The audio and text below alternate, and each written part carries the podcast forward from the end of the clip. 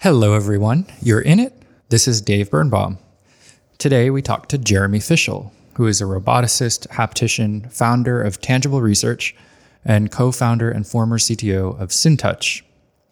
We talk about a new device that Jeremy's helped create with the Converge Robotics Group, which is a group of several companies that came together to create a device called the Tactile Telerobot. It's interesting because it combines many different technologies to let you have the experience of controlling a robotic hand from a distance, picking things up, moving things around, and feeling what the hand feels. So, actually feeling the objects through the hand in an intuitive way. The device has been on tour, and I got to try it at CES. It was truly amazing. So, as we discuss this idea of teleoperating robots, that brings us around to talking about the sense of touch and how it evolved, biomimicry in robotics, the tactile internet, the need for tactile intelligence in AI, and finally the ANA Avatar X Prize. So, without further ado, Jeremy Fishel.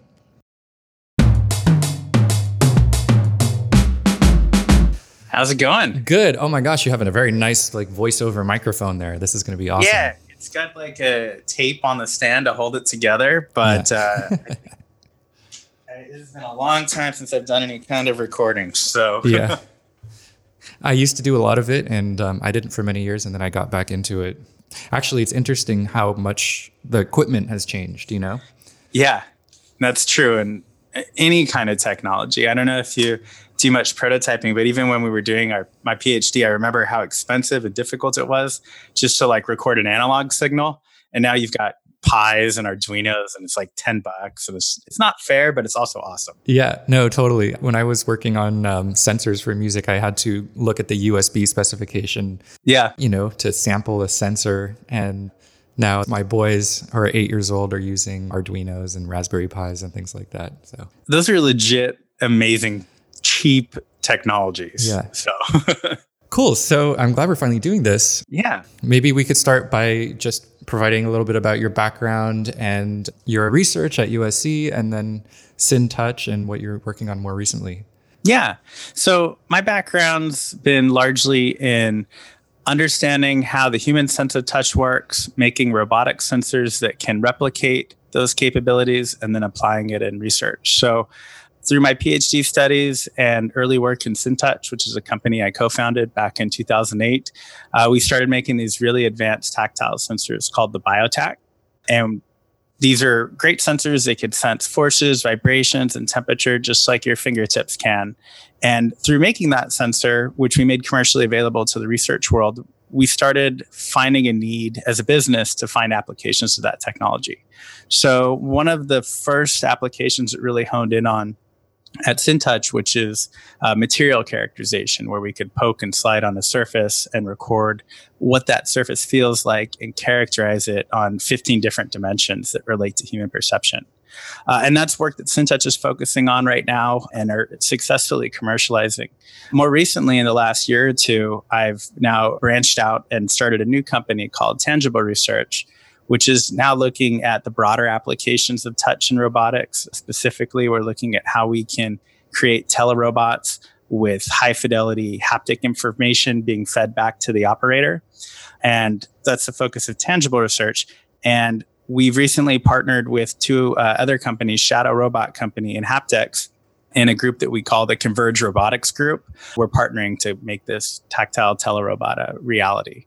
Awesome. Wait, so backing up to SynTouch for a minute, just to explain. So, object characterization. Sometimes when I've heard it explained, I've heard SynTouch being compared to Pantone for colors, right? Like SynTouch is the Pantone of haptics. So, you're able to use this. It's a sensor, it's a little green sensor, and it looks almost like a fingertip. And you're able to apply it to an object and characterize its surface features, not necessarily its shape, but what the material is and what it would maybe not the material actually it's really just what it would feel like to touch it right is that kind of how that works yeah i think that's you know the pantone is a great analogy because we like to think of what SynTouch is measuring is like the color of touch so we're independent of the geometry and the shape but what's its tactile color for lack of better words. You know, how rough is it? What are the friction properties like? How does it deform? Its thermal properties. And what we've done at SynTouch and through my doctoral thesis is we designed a set of exploratory movements. So this is actually the touch and the movements are so interrelated mm-hmm. in understanding what something feels like. I mean, if you don't move at all, you don't feel anything. Mm-hmm. If you push with too much force when you're sliding, it changes the characteristics of what you're feeling. Mm-hmm. And what we see in people is it seems as they evolve over their lifetimes. They sort of hone in on a optimal and discrete set of movements that they use when identifying objects by touch. And it's sort of your movements that you use and forces of velocities might be different than mine, but they're fairly consistent for you over and over again because that's your control in trying to sense what's different with the object you're sensing. So right. we design uh, similarly with SynTouch. So the BioTac sensor is this high fidelity tactile sensor that we just described. There's also a full instrument that controls the forces and sliding velocities in a very repeatable manner while we're measuring vibrations and forces and temperature changes in the sensor to quantify what that surface feels like. And, and it's again, it's like this Pantone model. We've got these 15 dimensions that are inspired from the language people use to describe touch, like roughness and slippery and grippy and friction and warm and cool. Uh, it's inspired by that, but also backed in a little bit of the neuroscience. We, we then say, how, how would a human brain get a rough signal into their body? And we've, there's a lot of literature showing that it's driven from vibrations. So we look at the vibrations coming from our sensor and filter it in a way that it's reliably producing this roughness that relates to human perception. Where it differs from Pantone is Pantone was created as an industry standard to define a color for when you go to the print shop, they reproduce that color reliably. And we don't necessarily have the technologies to replicate a texture that same way today. Hmm. Maybe one day in the future, but most of our clients at SynTouch are largely using this instrument to quantify the way their surfaces feel and then comparing that to a design standard as they iterate and improve or do quality control on their products. Okay. There's but there is kind of like this library of feels that you've generated, right? Yeah. How would you kind of browse through it and choose a material for a product? Yeah, we've been that's been going back and forth uh, with this concept of having a database and do we make it commercially available? Do we make it publicly available? Those questions are being asked all the time with SynTouch. I think one day it would be excellent. So we've quantified thousands of surfaces, and certainly that database would be accompanied very well with actual surfaces. So if we could say, here's a bunch of surfaces and here's their properties, mm-hmm. maybe we could do that with 10, 20, 50 surfaces and have that available as a reference set. Mm-hmm. But what we find is there's really a lot of nuance to touch and we can't get that convenient. If you've ever seen one of those Pantone card decks, these little flip things, yeah. we can't get that compact and economical and reproducing something similarly. Oh, okay. The other challenge that's faced at SynTouch is a lot of the data that our customers are collecting is proprietary to them an automotive manufacturer would be characterizing dashboards that maybe are economically viable but don't feel like quote unquote cheap Mm-hmm. And they don't necessarily want their competitors to know about that information. So they do try to keep that proprietary. Hmm. We did a study funded by the NSF with 500 different surfaces. And we've talked about making that database available to the public. And we even shared it with a few research groups that are looking at taking that data one step further. So it is something that's accessible. If you email me, I could probably try to track it down for you. cool. No, that's interesting. So you've been focused on the fingertips since your grad school days. Yeah. And now you're moving up into the hand and arms. It says yeah with Converge. Yeah. So why the change? I mean, they're very different worlds, right? You have mm-hmm. in SynTouch, you're doing like object characterization, and now you're moving towards teleoperation. Actually, could you explain what teleoperation is, and then why you chose to pursue that? Yeah, and so teleoperation is an old old old field. In fact, I don't like the name teleoperation. I very much welcome new words for this because it sounds like telephone, which already feels ancient today. because that's how fast technology moves. But the concept of teleoperation, specifically telemanipulation, is you know the ability to not just observe and interact at a distance, but to physically manipulate your environment at a distance. And you and I can have a phone call or a video chat and we're communicating with one another and you're you're down in Los Angeles, I'm the north in Chico, and it's pretty seamless as if you're in front of me, but I can't reach out and grab something or uh, physically interact with anything on your side. So telemanipulation is essentially trying to do just that. How do I interact with an environment that's at a distance? Mm-hmm. And so, why the change? Why pursue that now?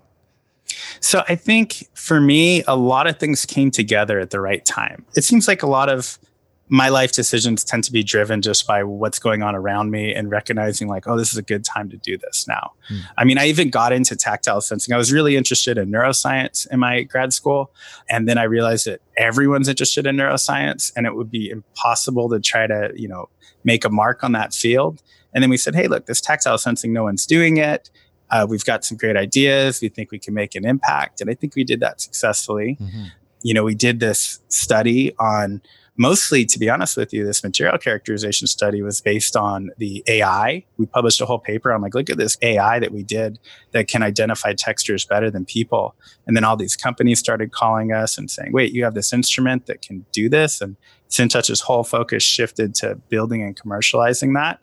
And for me, once that turned from a research problem to an engineering problem where there were part numbers and uh, shipping logistics and documentation, I, I, started losing some interest. We had some great people that took that over, and my mind started wandering again. Um, I'd been talking to Rich Walker, who's uh, managing director at Shadow Robot Company, for quite a long time. We've been friends for more than a decade. And we've always been talking about, yeah, you guys make a great anthropomorphic hand at Shadow Robot Company. SynTouch makes these great anthropomorphic biomimetic tactile sensors. Like, we just need a good glove and then we can complete this telerobotic system. Hmm. I searched around for all kinds of partners in that relationship. And, and most of the technology wasn't too great until we found HaptX. And we said, you know, this is all making sense. We should all put these together and focus on building teleoperation. But really, like the big catalyst for a lot of it was just seeing the progress made in VR and how fast VR is advancing. Hmm it was just like something is going to happen on the human side. The technology is progressing so fast, and we wanted to be there when the whole system was ready for teleoperation. So, what are the components again? So you have you had this nice little diagram on the internet. Could you just walk through like the different modules of the system and converge? Yeah, so there's a lot of hardware components that go into the system. The active partners are Shadow Robot Company that makes the anthropomorphic hands, uh, HaptX, which makes the haptic gloves, and Tangible Research, which uh, Kelsey, one of my colleagues in Tangible, came up with the best definition for it. Tangible focuses on integrating hardware and companies to make all this happen. So getting all these guys to work together is. Mm-hmm a big challenge. Uh, we also have hardware from SynTouch, the BioTac sensor, which is my former company that I still have great relationships with. Mm-hmm. It's a really advanced tactile sensor that can replicate everything your finger can. Uh, then we also have Universal Robots arms, which are pretty popular. Cobot, six degree of freedom, like 10 kilograms of payload per each arm. They've been pretty successful. And then there's also HTC Vives that track the motion of the operator's arms. So the system's connected like this. We've got data from the tactile sensors being replayed in the haptic gloves so the operator can feel what's being touched. We've got motion captured from the HaptX gloves driving the motion of the shadow hand, which is also anthropomorphic and reproduce these movements quite readily. The tactile sensors are integrated onto the hand mechanically and electrically. We also have HTC Vive trackers that track the motion of the operator's arm in space, mm-hmm. and that data is used to drive the UR arm's position. So ultimately, you've got these robotic arms that you can move around in space like your arms. The hands faithfully reproduce your movements and you could feel some of that tactile data that they're capturing. So yeah, and I've used it. So just to explain, like from my perspective, you put your hand in a glove. There's a robot hand somewhere else close by on a robotic arm, but there's no like body to the robot. It's just an arm with a hand. And when you put your arm in this glove, you move your arm, the robot arm moves, you can pick up an object, and when you pick it up, your fingers feel like you're touching something with force feedback. It stops your fingers from moving. And because of the biotac sensors in the fingertips of the robotic hand, your fingertips actually feel like your skin is moving and depressing based on what you're touching, right? Yeah. So I tried it at CES, and thank you so much for that opportunity, by the way. There was a huge crowd.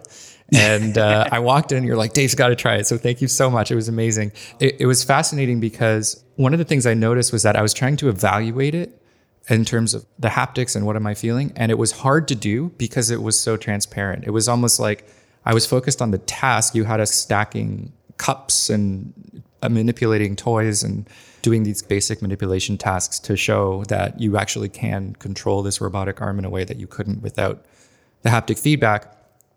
And I was so focused on the tasks and I was able to do them. I was able to stack the cups and everything. And then afterwards, I was thinking, wait, what did I just feel? Like it, it was almost like so transparent that I couldn't really separate out the haptics from the gestures, from the robot, from my hand. It was all just mushed together, and and that's what telepresence should be, right? It should be it should be totally transparent. You shouldn't feel like you're controlling a machine. You should just feel like you're there. And and I thought that that was really well achieved. So thank you. Yeah, that's there's been a lot of hard work for some great people to try to make that as transparent as possible. We've got enough of the background in the neuroscience to understand what's relevant, but the goal is to get the fidelity up. We want it to feel more and more like your hands so that it does become transparent. Just like, you know, the way you could have a conversation on the phone, your brain's not processing this unique sound. Right. It's just it feels like you're having a conversation. And and you know, it's it's not as clear, but it still comes across as a conversation that's easy to interpret as if totally. we were in this room. It would be like if I went and explained what we did this morning. I wouldn't say I had a conversation with a video of Jeremy. I would just say I had yeah. a conversation with Jeremy because the technology is so transparent. Exactly. So one of the things I noticed, I was reading up about how the glove and the robot works, and it seems like you are modeling cutaneous touch as well as proprioceptive touch. Could you unpack that? Like, what are the two different types of touch, and then within them, how is the system modeling the components of them? It's a great question. And normally I have a great slide to accompany the visual of this. The way you could explain touch, it's kind of broken down into two different categories. You've got cutaneous touch, which are the sensors and receptors inside your skin, and proprioceptive touch, which more is the receptors inside your musculoskeletal system. So Cutaneous touch, you've got a lot of different ways to sense where you're being touched, pressure distributions in the normal direction, being able to separate out one or two points of contact. Uh, you also can sense skin stretch, which is very important in the fingertips where you've got this fingernail that pins your skin in place. So any shear forces applied to the finger actually results in stretch around the nail base. Mm. And this is actually how you set shear forces in your fingers. Uh, and, sorry, and why is that important? Shear forces. Well, it's important for manipulation. And, and there's a lot of the body's notorious for getting, you know, five or six useful things out of every bodily feature. Mm. So fingernails, a lot of people think they evolved from claws, and, and that's certainly good for fighting and, and any kind of self-defense, perhaps. But also having those fingernails in the fingertip that's what causes your skin pads to stretch when you apply a shear force. So if you do a little experiment where you hold your finger in front of you and you push on your finger pad laterally, you could see the skin stretching uh, and bulging on opposite sides of your fingernail. And you've got these great receptors around the base of the nail that pick that up and encode that as, hey, I'm feeling a shear force on my finger. And that could be important for picking things up or passing them between hands or knowing if someone's trying to take something out of your hand. Really important stuff. There's also uh, the, the other modalities. We could sense vibrations that arise when you slide your fingers over different textures to characterize them, or if an object's slipping from your grasp, it produces vibrations, or if you're using a tool, you usually feel the vibrations through the tool. And then there's also thermal information to know if objects are warmer or cool, or even have like high thermal conductivity, like a block of metal and a block of wood that have been sitting out all day in the same room. They're the same temperature, but metal feels cooler because it pulls your body heat away, which is typically higher than the environment at a greater rate.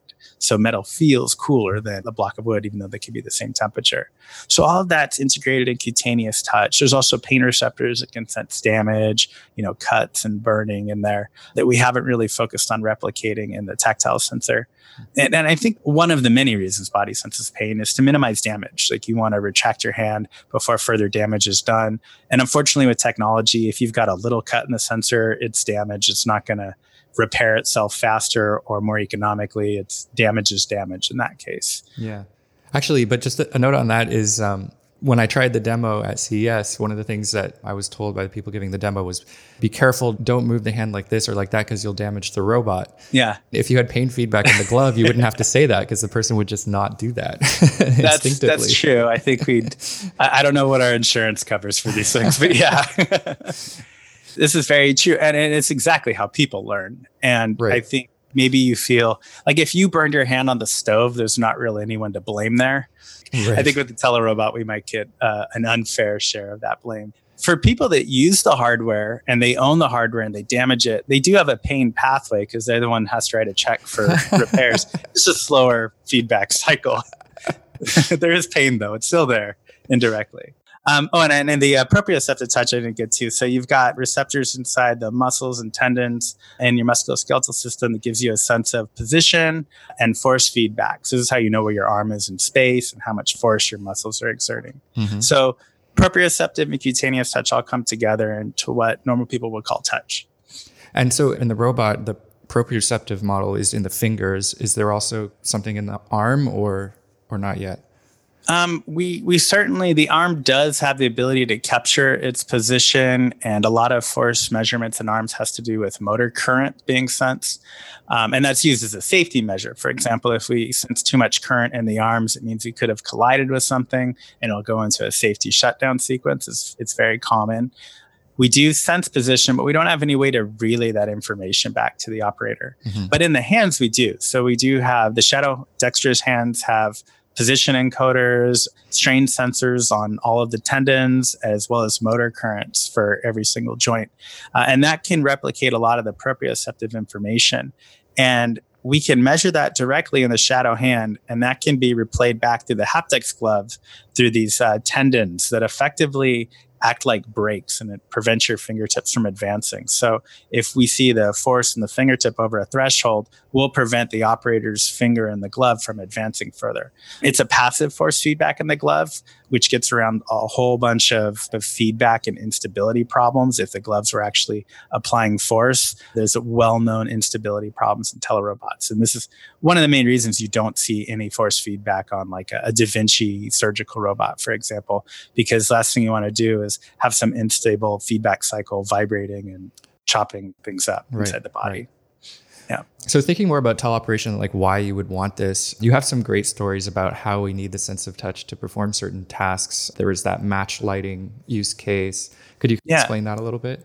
Yeah. So this is work from Roland Johansson. So anyone who knows about the sense of touch is familiar with Roland Johansson, who's done just a tremendous amount of work understanding all the receptors, cutaneous receptors in the skin, and characterizing what they're sensitive to, vibrations and forces, and the receptive fields and response times and bandwidth. Great work there. And Roland, who's actually a co inventor of the BioTac, in fact, another good side story, hmm. did this great research on studying how touch is used in a whole suite of dexterous tasks. A lot of people are familiar with the slip control, where uh, they're looking at recording slip related vibrations and how people respond to that information.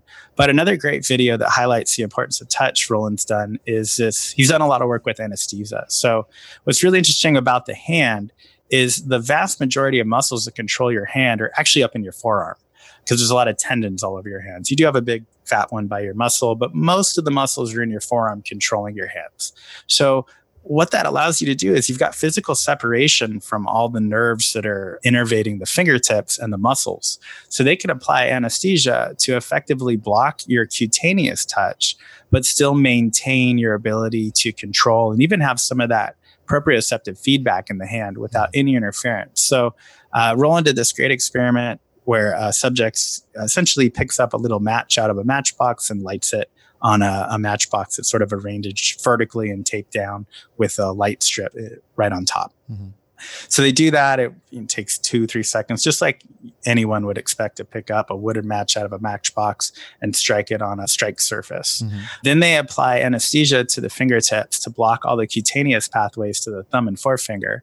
All the muscles are still there, all the ability to form shapes and all of that information still available to the body. But the task of picking up and lighting the match becomes very challenging. You know, she's having trouble picking up the match, fumbling around, sort of eventually grabs it, like you would imagine a like a claw machine. Like eventually you get lucky uh, when you're fumbling around. Mm-hmm. Eventually gets it, but it's in a weird position, and then she's trying to orient the match with the table so that it's in a normal position. Then she struggles with applying the force to strike it, and eventually. What I thought was really interesting is she finds that she develops, because our human brains are so amazing, she develops this really interesting caging strategy that's totally unnatural where she's grabbing this match in like a weird tripod of fingers in a way that it can't move anymore and then she manages to successfully light the match. And it's not natural it's not the two finger grip you and i would usually use but she successfully does it. And big takeaway from that video is touch doesn't make these impossible tasks possible. It just makes these difficult tasks way more intuitive and fluid and natural. And you know, you react to things quickly and you adjust your strategies and you get great performance. That's interesting because it's related to this idea or question that I keep getting about haptics. Ever since I started in the field, I would get questions from lay people and partners like, what is the killer app? This is a nice to have, but why is it a must have? And yeah. in, in many use cases, the answer is it's not a must have. It's a nice to have, but it's very nice to have because it makes you feel like a human interacting with a physical object instead of some artificial digital construct.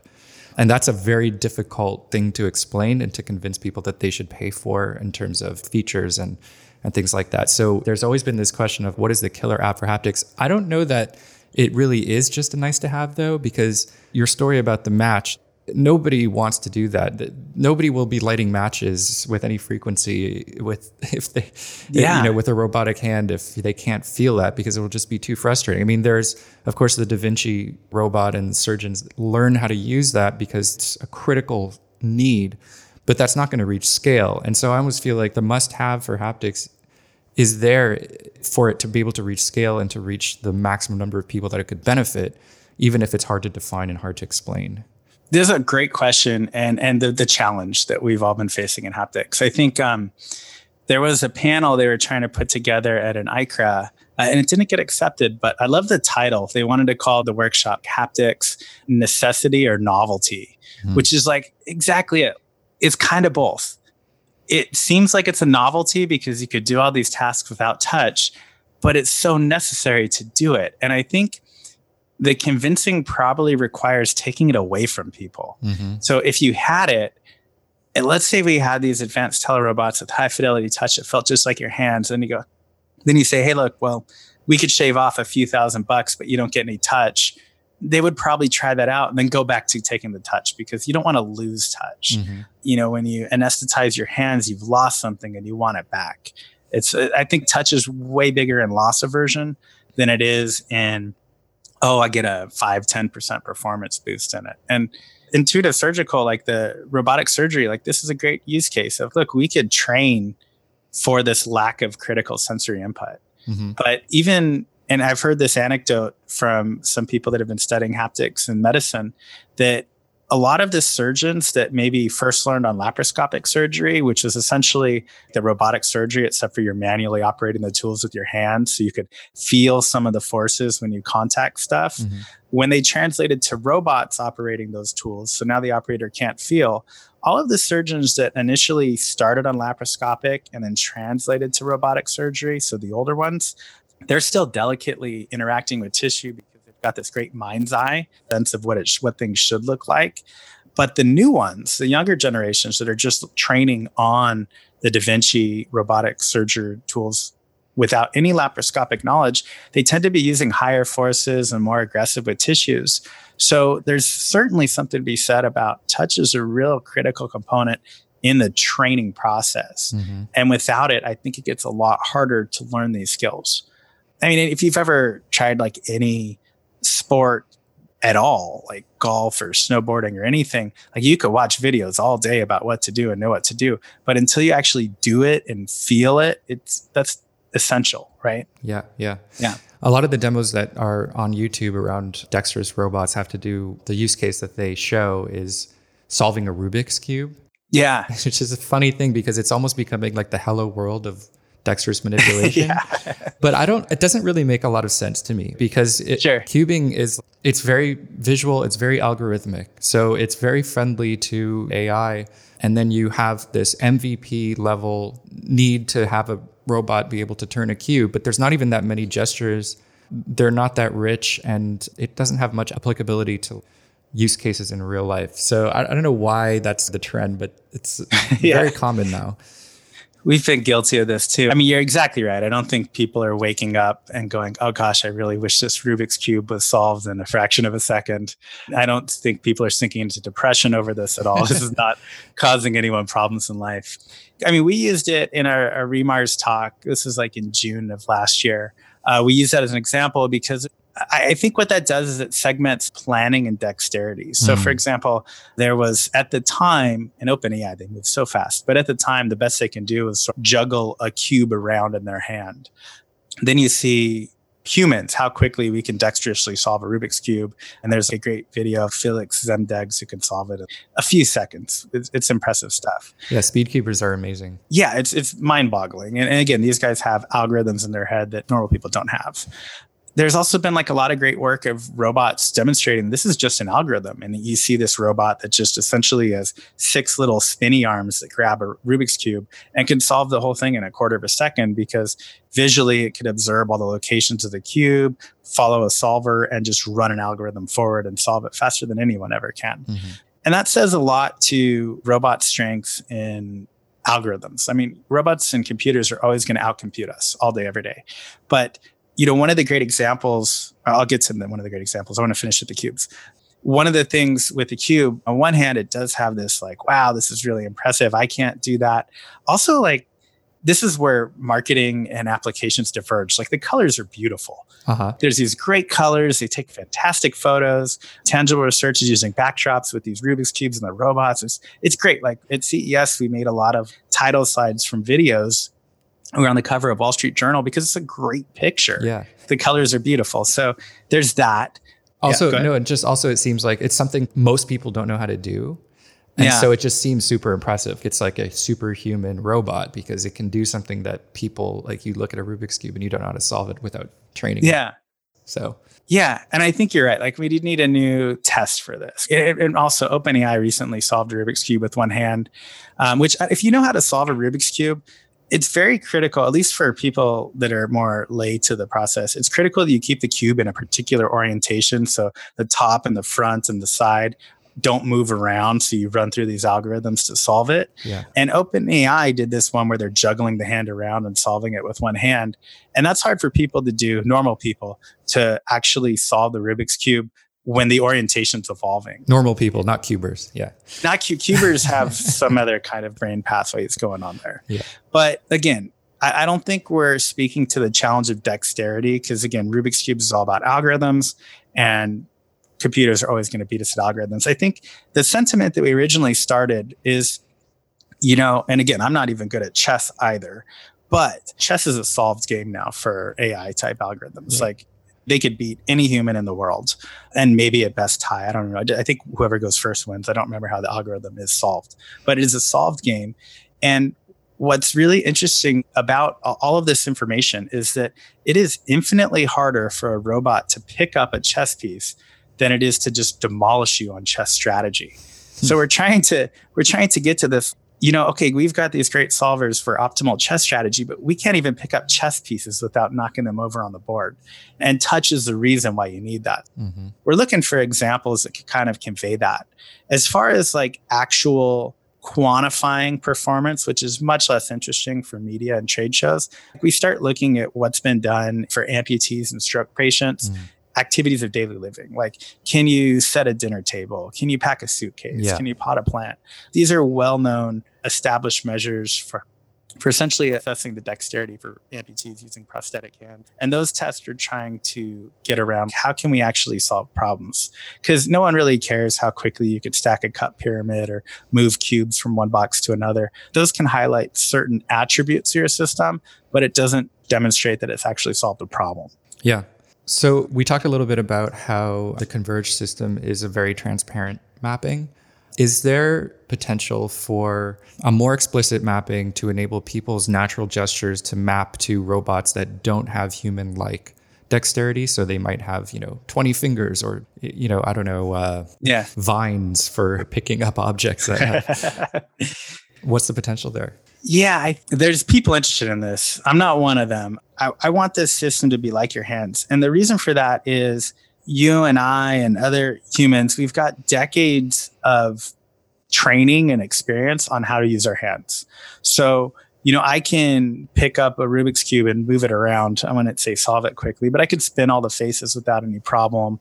That's because I know how to use my hands. So, if I had a system that was equivalent to my hands, it would be easy for me to just jump right in and start using it exactly as I would my own hands. Mm-hmm. If I have to do some other new kind of mapping, then it becomes either a mental challenge of like, how do I control all these levers and widgets? Like, imagine operating a crane. There's people that can train themselves to do all this stuff and move the boom around and uh, whatnot, but it's not it's not like they hopped into a crane the first day and just started using it. There's a lot of training and mental remapping. And we're trying to sidestep that by being biomimetic. And I guess all of those other things could just be tools that the robotic hand could pick up. Yeah. So if you solve this problem, you've probably solved a lot of different problems because if you can control a tool with the hand, teleoperating the hand, then you can do a lot more than just manipulate with a hand, you know?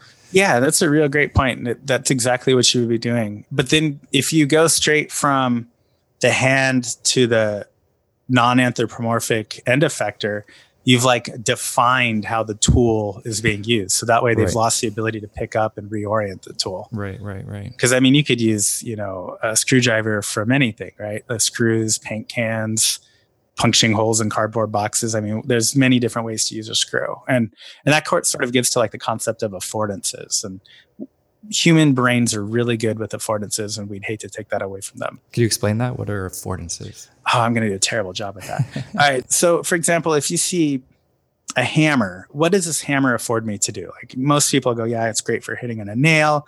But when I uh, throw out a computer and I like to destroy the hard drives platters, I'll put them in a bag and smash them up with the hammer. Mm-hmm. I just really needed a heavy object. I could use a rock that could smash something up. Right. I could use a hammer to pull a nail out. Uh, what does this allow me to do? Mm-hmm. Is this concept of essentially what can I do with this object? Uh, and that involves a lot of creativity. Well, yeah, that's interesting too because it goes back to the mapping because it also involves having experience with your own body and what you can do with your body. So, if you can do a transparent mapping to a robot that is anatomically similar or equivalent to a human, then all the affordances that we identify and recognize around us are also affordances for the system. If the robot has a different scale or different capabilities, then suddenly you need to learn what the what the affordances are for the robot. Yeah. And also, you said something really interesting in the re:MARS talk about um, the question of whether hands are just the ideal manipulators or whether we've built the world with hands. And so our human civilization is just ideally manipulated through hands because we have hands. Yeah, I think that's a great point. Which one do you think it is? Is it? I think it's humans are so biologically advanced that it's easy to say, well, we're the best. And therefore, the way we do it is the best possible way to do it. I mm. think that's pretty easy and like mostly true because there aren't any opposing demonstrated ways to show that humans aren't doing things in optimized ways. Mm-hmm. But just to highlight that, the question is Is the human hand optimal for picking up everything in an environment, or did we design the environment to be optimal with our human hand? And definitely the latter has huge amounts of truth to it because I mean, we're building things to be ergonomic and work well with our hands. So, through creating this entire world around us to work with our own bodies, our own bodies become optimal to interact with the world around us. And just that's right. just how it panned out. Like pens work really well with hands because we designed them to. And, and that could be said for quite literally everything else in our environment. Yeah. Yeah. But then we also evolved hands in order to manipulate the natural world. So there's some kind of like feedback yeah. loop there, you know? It's interesting. Definitely. Think I think probably like if you start looking at food that we harvest, uh, I'm sure there's some co evolving with that too. Yeah. Probably, probably more on the plant side because their genetics are like amazingly more complex than human genetics for plants. Really? Well, it's because they can't move. So, because oh. plants can't move, their only tool is genetics. So, they've evolved very complex genetic strategies because that's literally their only hand they have to play. Wow. Today I learned. Oh, yeah. Yeah, I think there's orchids with way more genes than humans have. And they do like pretty complex thing where they'll go shoot a runner into a competing orchid and kill it. And they've got like chemical warfare at a genetic level. It's it's amazing. wow. wow. Yeah. That's cool. So for Converge Robotics, I guess it's the Converge device. Is that how you? Uh, Converge Robotics Group. Uh, we call it the tactile telerobot, but we need to hire someone in marketing for that one. Definitely. All right. So the Converge Robotics Group, would it be safe to say your tagline is "Your hands anywhere"? I think I saw that online. I like that. So it sounds like you're trying to solve the last mile problem of teleoperation, right? Like, okay, so so some of the use cases we should probably dive into those. Dangerous environments, environments where humans can't go, is probably one of the first use cases for the tactile telerobot, right? Yeah, I'd say anywhere. So the main applications for telerobots are applications where it's either dangerous to directly put a person for example, like nuclear environments, uh, space, inaccessible, for example, uh, mining work. It's, it's, quite difficult to get people down there, hmm. or uh, again, space becomes quite inaccessible, or just downright expensive to put people. For example, in, in clean rooms, it's tremendously more expensive to keep a clean room clean if we've got to have people coming in and out, going to the bathroom, shedding skin cells and hair cells and breathing and yeah. coughing. Yeah it would be much more economical if we could have a telerobot in that space and never have a person go into that room at all. And you could keep the room much cleaner at lower levels. Uh, in fact, perhaps you even could take all the air out of the room and then there would just be no dust at all. Oh, yeah. So we're looking generally, it falls into applications where it's expensive through danger and accessibility or other logistical reasons to put people. Mm-hmm. I learned at CES that to dig a mine shaft that's human safe, it's about 100 times more expensive than just digging a hole because of all of the safety measures and people like to breathe and not get trapped down there and all of these other things. Wow. So, how do you see the tactile telerobot being integrated with locomotive robots? Or maybe, maybe not. Maybe they're just kind of brought by humans and left somewhere and then the area sealed off. Like, how is that going to actually work? Yeah, I think uh, it really is application specific. So we're really looking right now at places where understanding their problem and their challenges, and to what extent needing manual dexterity and human intelligence is critical to perform that task. A big one is nuclear decommissioning. So when they break down a nuclear reactor, pretty much the whole thing needs to be cleaned if you've seen Chernobyl, you're aware that storing highly radioactive materials is far more complicated than less radioactive materials. Mm-hmm. So a lot of the nuclear decommissioning is they're sweeping off nuclear dust and putting that small amount in a tin can that gets encased under, you know, many, many feet of concrete and then having less radioactive stuff put in a, a metal container or something mm-hmm. like that. Mm-hmm. So they're essentially separating out radioactive material it's an intrinsically dangerous job that's performed through glove boxes. So if there's a cut in the glove, big things can go wrong, very expensive mistakes. Mm. It's a kind of a thing where, well, let's just stick these robot hands in the box that you would be otherwise sticking your human hands in, and then back the human up, you know, just 20, 30 meters at a safe distance, right. Uh, and allow them to perform that task with lower risk. Yeah. And and right now, a lot of those use cases are so the latency is low because the person is close by, just probably in a in a more safe or more contained environment than the robot. Yeah. But then you also did the first transatlantic teleoperation a while back. How did that go? With touch. I, they've done it without touch, oh, but yeah, okay. the first one with haptic feedback that was pretty exciting. In fact, Wired did a nice piece about that, where they were controlling the robot that's in London from San Francisco office. That was a lot of fun because you're feeling these things and shaking hands all the way across the globe. Latencies start becoming a challenge. The speed of light only goes so fast. Mm-hmm. I think it's like an eighth of a second to get around the whole globe. So, best case scenario, if I want to go to the other side of the globe and back, we've got 125 milliseconds of delay. Mm-hmm. And those delays start interfering with natural cognitive and reflexive latencies you have with your body. Mm.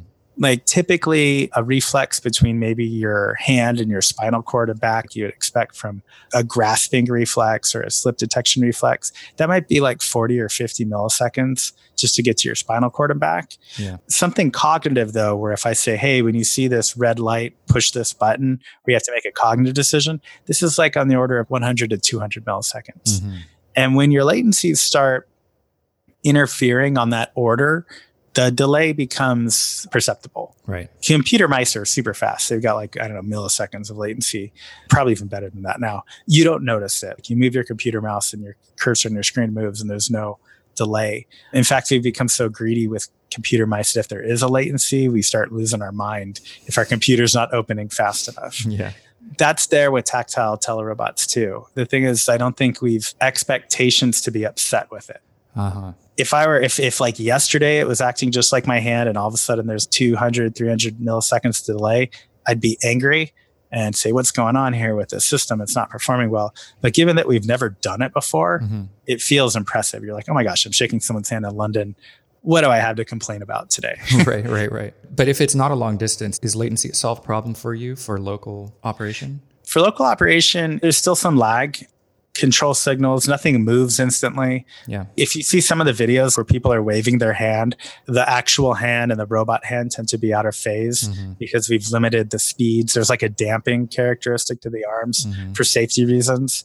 If you open and close your hand rapidly, there's still some delay, like about like 50 to 100 milliseconds, depending on the application, just from the mechanics of the system. Like the actual communication's less than a millisecond, but things have to move enough to be sensed and then the actuators have to actually start moving. Like all of those delays are in there. Yeah, yeah, yeah.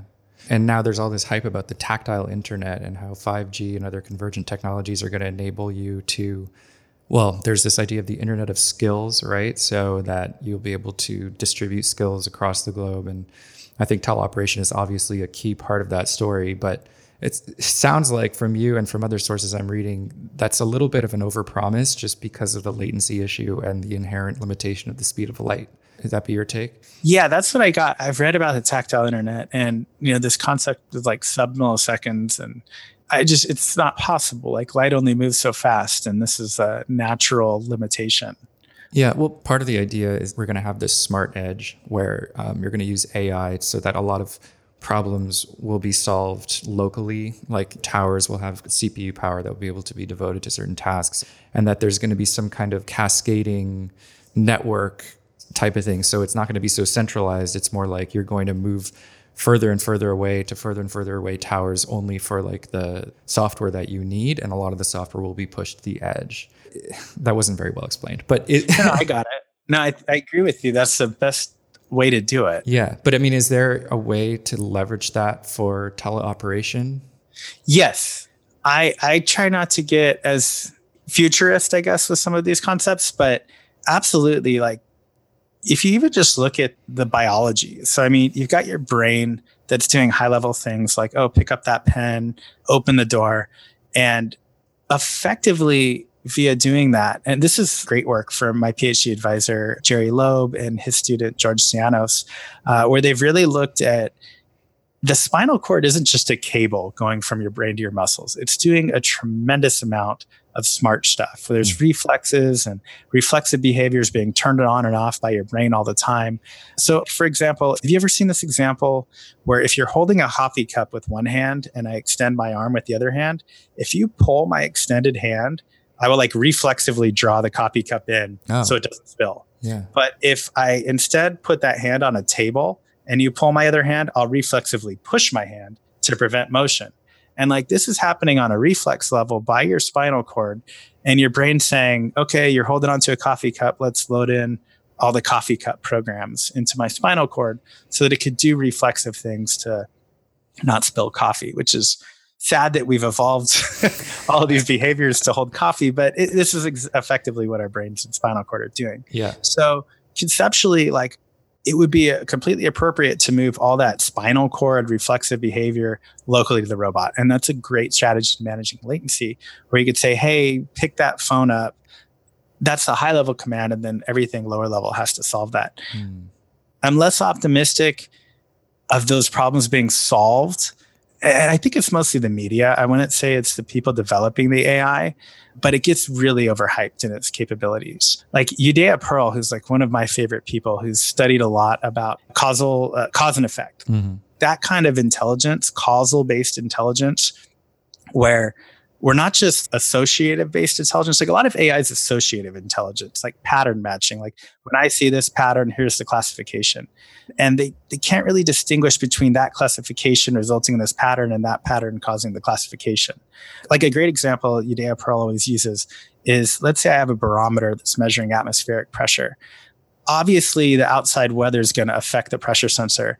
But if I like I don't know, screw with a sensor to change the pressure, it does nothing to affect the outside weather. Right. Right. So, like understanding all these causal associations of what actually affects one another is like a whole different level of AI that really needs to be achieved before these systems can really be intelligent. Otherwise, they're just sort of glorified pattern recognition, just like the Rubik's Cube. We're amazed that the robot can do it, but it's just an algorithm and it's really not that complicated. Right. right it just right. looks impressive because we can't do that. And same with beating us at chess. Like computers can kick our butts at chess all day, but they can't set a chessboard faster than a two year old can. Yeah. So yeah. we still have some advantages in a lot of spaces. That's interesting. And and this idea of causality in AI, it seems like maybe that would help AI become intuitive when we talk about intuition, we're expressing the idea that we can sense a causal relationship that we can't articulate. Yeah. And so maybe that's kind of where AI will become a lot more useful to us and a lot more human like is when they start to be able to make those connections and maybe even under their conscious awareness. You know, maybe yeah. the AI will start to develop intuition about things that wasn't explicitly programmed. Yeah, and I've got to actually now that I think about it, this like totally ties back into touch. And I don't want to turn this into a two-part series, but no, let's do it. yeah. no, so so cause and effect. And this is like what initially got me excited about our PhD thesis in material classification, just to bring it all the way back. Mm-hmm. This cause and effect intelligence.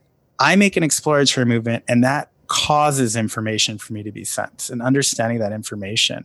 And this is way more important for touch than it is for vision.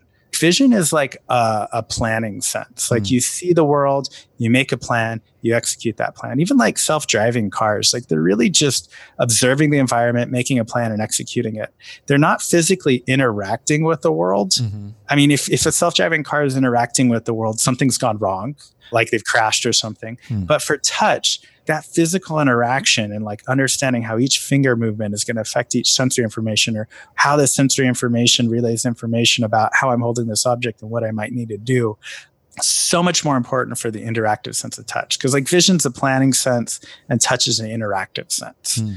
and this cause and effect ai is going to become infinitely more important once we start integrating the sense of touch into robotics and actually, th- this intelligence around movement may help the visual component of AI too. I, am reminded of James Gibson developed in the mid 20th century the ecological model of perception, right? And this is the idea yeah. that like really the way we see is by moving our head and moving our bodies around objects. I think one of the examples he gives is if you have a picture of a tomato on a table, the reason you know that's a, an entire tomato and not half a tomato is because you can move around the tomato and look at it, or you could pick it up and turn it. And that's how you gain that knowledge. The visual is not good enough by itself. You have to have a body in order to interpret visual data to make it meaningful to people.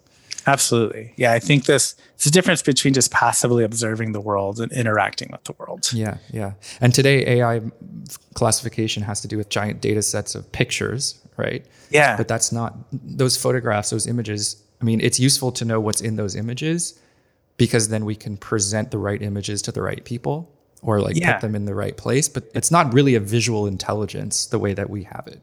Yeah, we've got all these smart people working in AI and big companies that are just dedicating their brains to better advertisement. And it's sad. I, if anyone's listening to this, please come over and do something meaningful uh, with your big brains because you guys are smart people and we need you to solve real problems. Respect.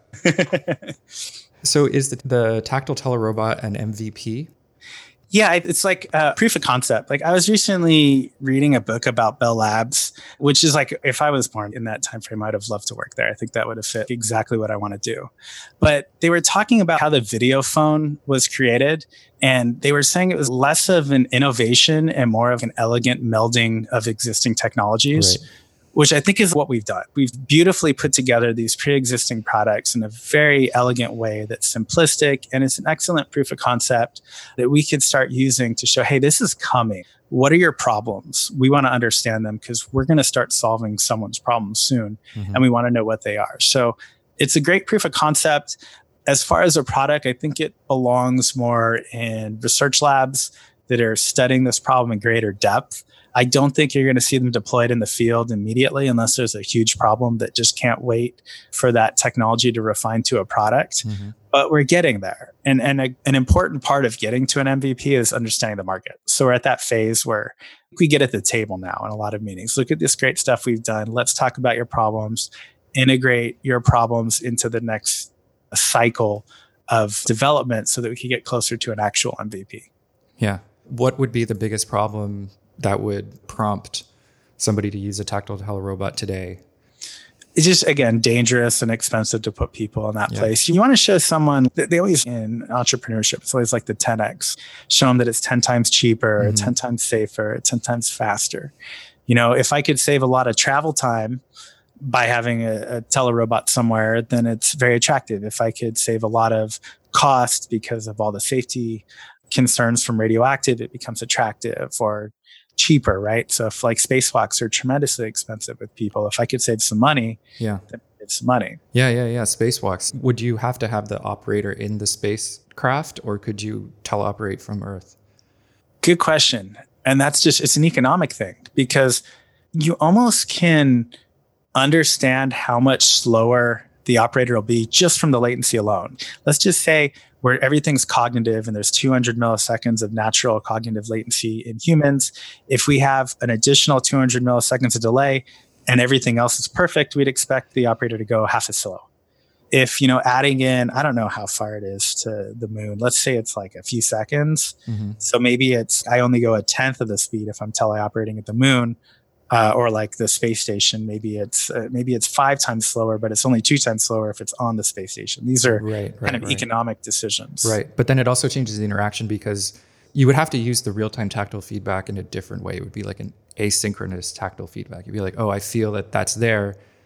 Yeah. But I know that the robot felt that that was there a few seconds ago. So now I do a gesture and it just kind of becomes this, this slow motion, but not only slow motion, but like asynchronous pattern of gestures and feedback. Yeah. And I think interestingly enough, people, roboticists, anyone who's worked with technology, yeah. I've seen some people not do this, but most people that are pretty savvy about the cost of the robot, they tend to move slower proportional to the latency. Like you don't move quickly because you know you need time to process the information. It's a very natural, unconscious thing that happens is you actually move slower when there's more latency. Wow. So you mentioned space, and you just did this talk six months ago or so at re:MARS, which is this Amazon conference. Yeah. And I looked it up and I was like, oh, cool, re:MARS. It's all about Mars. It's actually not about Mars. No.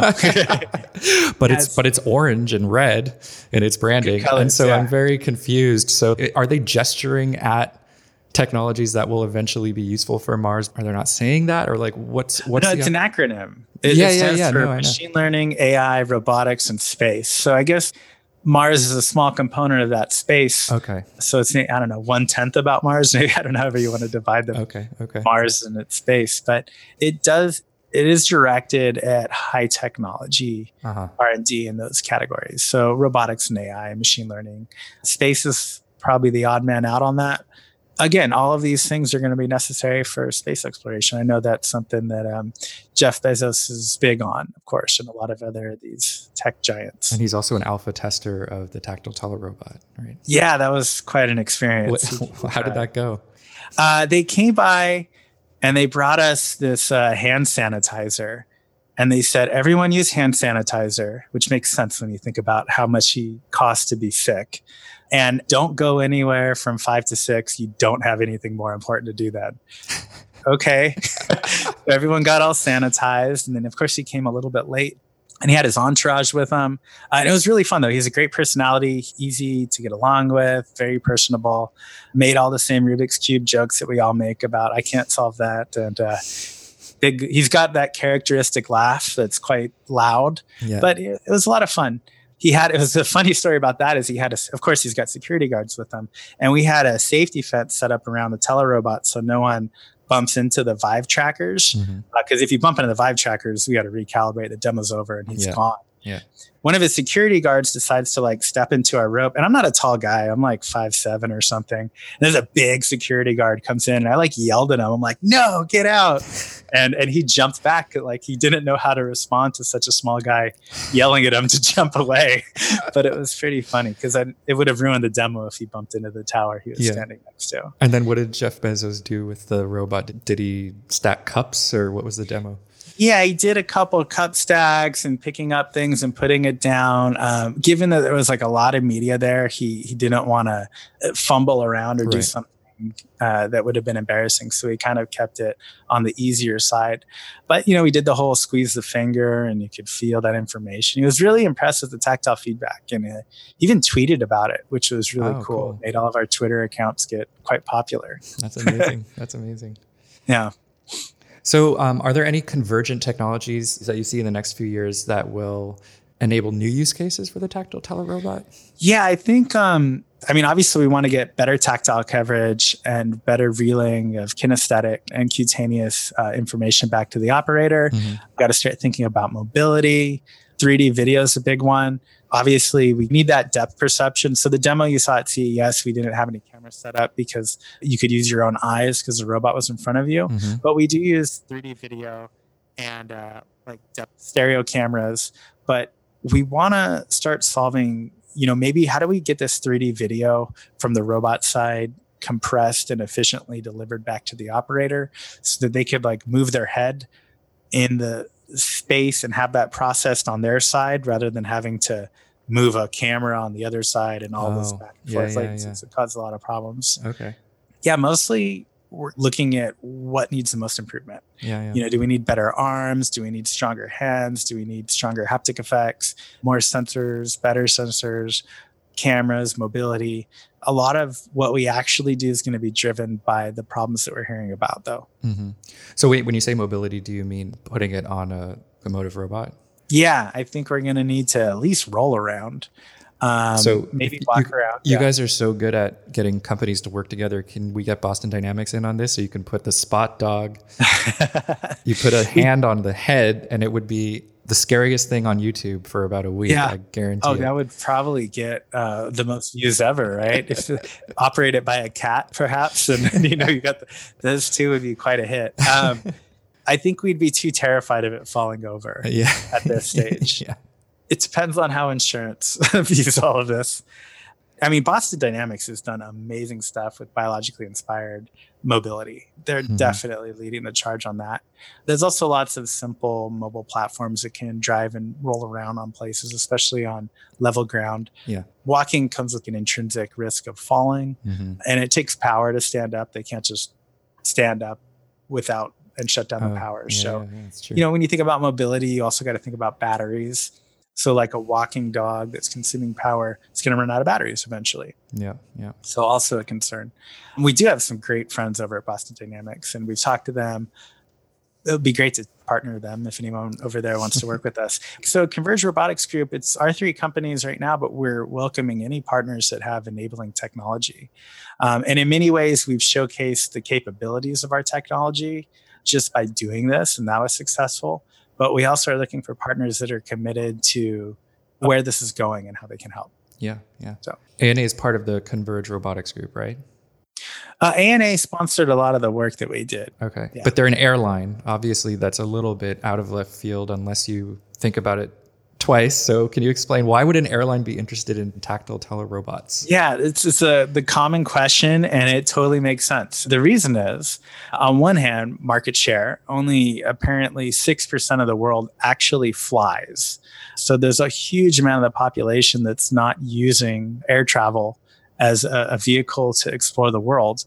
And secondly, if you think about it, airlines are excellent at purchasing really expensive capital equipment and then renting it back to people. Mm. So perhaps they can own just a network of telerobots distributed around the world and uh, lease out access to people who want to control it. So it makes a lot of sense. Of course, everything has better margins in the airline industry. So right. kind of staying ahead of that step's important for them. And they're sponsoring an X Prize called the Avatar X Prize. And it's really blowing up in my circles. It's funny. I talked to like three yeah. or four different people that are involved now just in the last few weeks.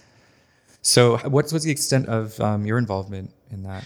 I, I, think that the X Prize has catalyzed everything, everything we've done, and a lot of the activity. Mm-hmm. Just this has been on the tips of people's tongues for so long, even even ours. Like Rich and I uh, at Shadow have have been talking about doing this for many years, mm-hmm.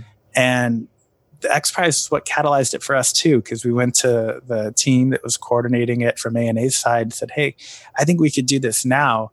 let's get a pilot project launched to do it. And they helped us make that possible. So they've been a huge catalyst in driving this and actually making things happen, something that people have just been thinking about for a long time. And I think that's that's really the spirit of the X Prize is to catalyze it. I think their first space X Prize that they launched with, I heard something like the team's on average spent like easily four to five times more than the prize pot. The prize pot was just a catalyst to get things moving. Right, right. And I think they've been successful with that in the telerobot as well. So what is the prize for? It's called Avatar X Prize. How do you win? Yeah, it's the Avatar X Prize, and it's sponsored by ANA. So it's the ANA Avatar X Prize, and it's a $10 million prize pot for the team that can create the best telerobotic system that can perform these tasks interacting with the person at a distance. There's a lot of social need tasks like assisting someone with their medication or uh, helping them around the house or or finding someone in a disaster type environment. Mm-hmm. A lot of the tasks are centered around that. It includes touch and mobility. They're also talking about introducing latencies and communication problems into the scenarios. Mm-hmm. It's a challenging task, a lot of systems integration. Yeah. We're not directly involved in that because we're incredibly conflicted. One, ANA's helped with our project directly. Mm-hmm. We've also been helping with the X Prize directly. I personally know almost all of the judges and advisory staff. So we're kind of participating in a mechanism of like, hey guys, this is what we can do now let's see what you guys can innovate as you move forward. Yeah. I think uh, Avatar X Prize has a great way to network with teams that are doing things in your area. If you go to the X Prize website and sign up, I think you should be able to find out which teams are in and, and, and accepting new members and get involved. In many ways, we're keeping an eye on the teams too. I mean, these could be great collaborators in the future as well for us. So yeah. we're looking to see who's coming out of this doing amazing things as well. I think on your website, you say that you're even offering the tactile telerobot to competing teams, right? So do you do you yeah. hope to see them actually using your system? We've got some interest from people that are interested in that. I think this is probably something that'll happen a year or two from now when they get closer to the finals because mm-hmm. of the cost. There's definitely teams interested in, in, working on that hardware and focusing on other components. So we've done some amazing things with manual dexterity, and it'd be great to use that and have the winning teams push that forward. And that's another reason why we aren't competing too, is because hardware commercially available. Uh, whether they want the whole system or individual subcomponents, we're very supportive of these teams and what they need to be successful. All right. Well, we've been going a while. Is there any final remarks you want to make? Uh, thanks for having me. Uh, I'd like to give a special shout out to my kids, Linda and Teddy, who I hope are listening right now. Uh, it's always great chatting with you. You're one of my favorite people. I like I like the way that you can blend science and art, and it's such a necessary thing that we need more people that can do that well. So I've always appreciated that. Thanks, Jeremy. So that's very kind always great to see you. And uh, yeah, if we come up with new stuff, let's do this again. Yeah, and maybe even recording a podcast with teleoperated robots one day. Maybe that, that could, could, be, be cool. the future. That could be cool. All right, Jeremy, take care. Same to you. Bye.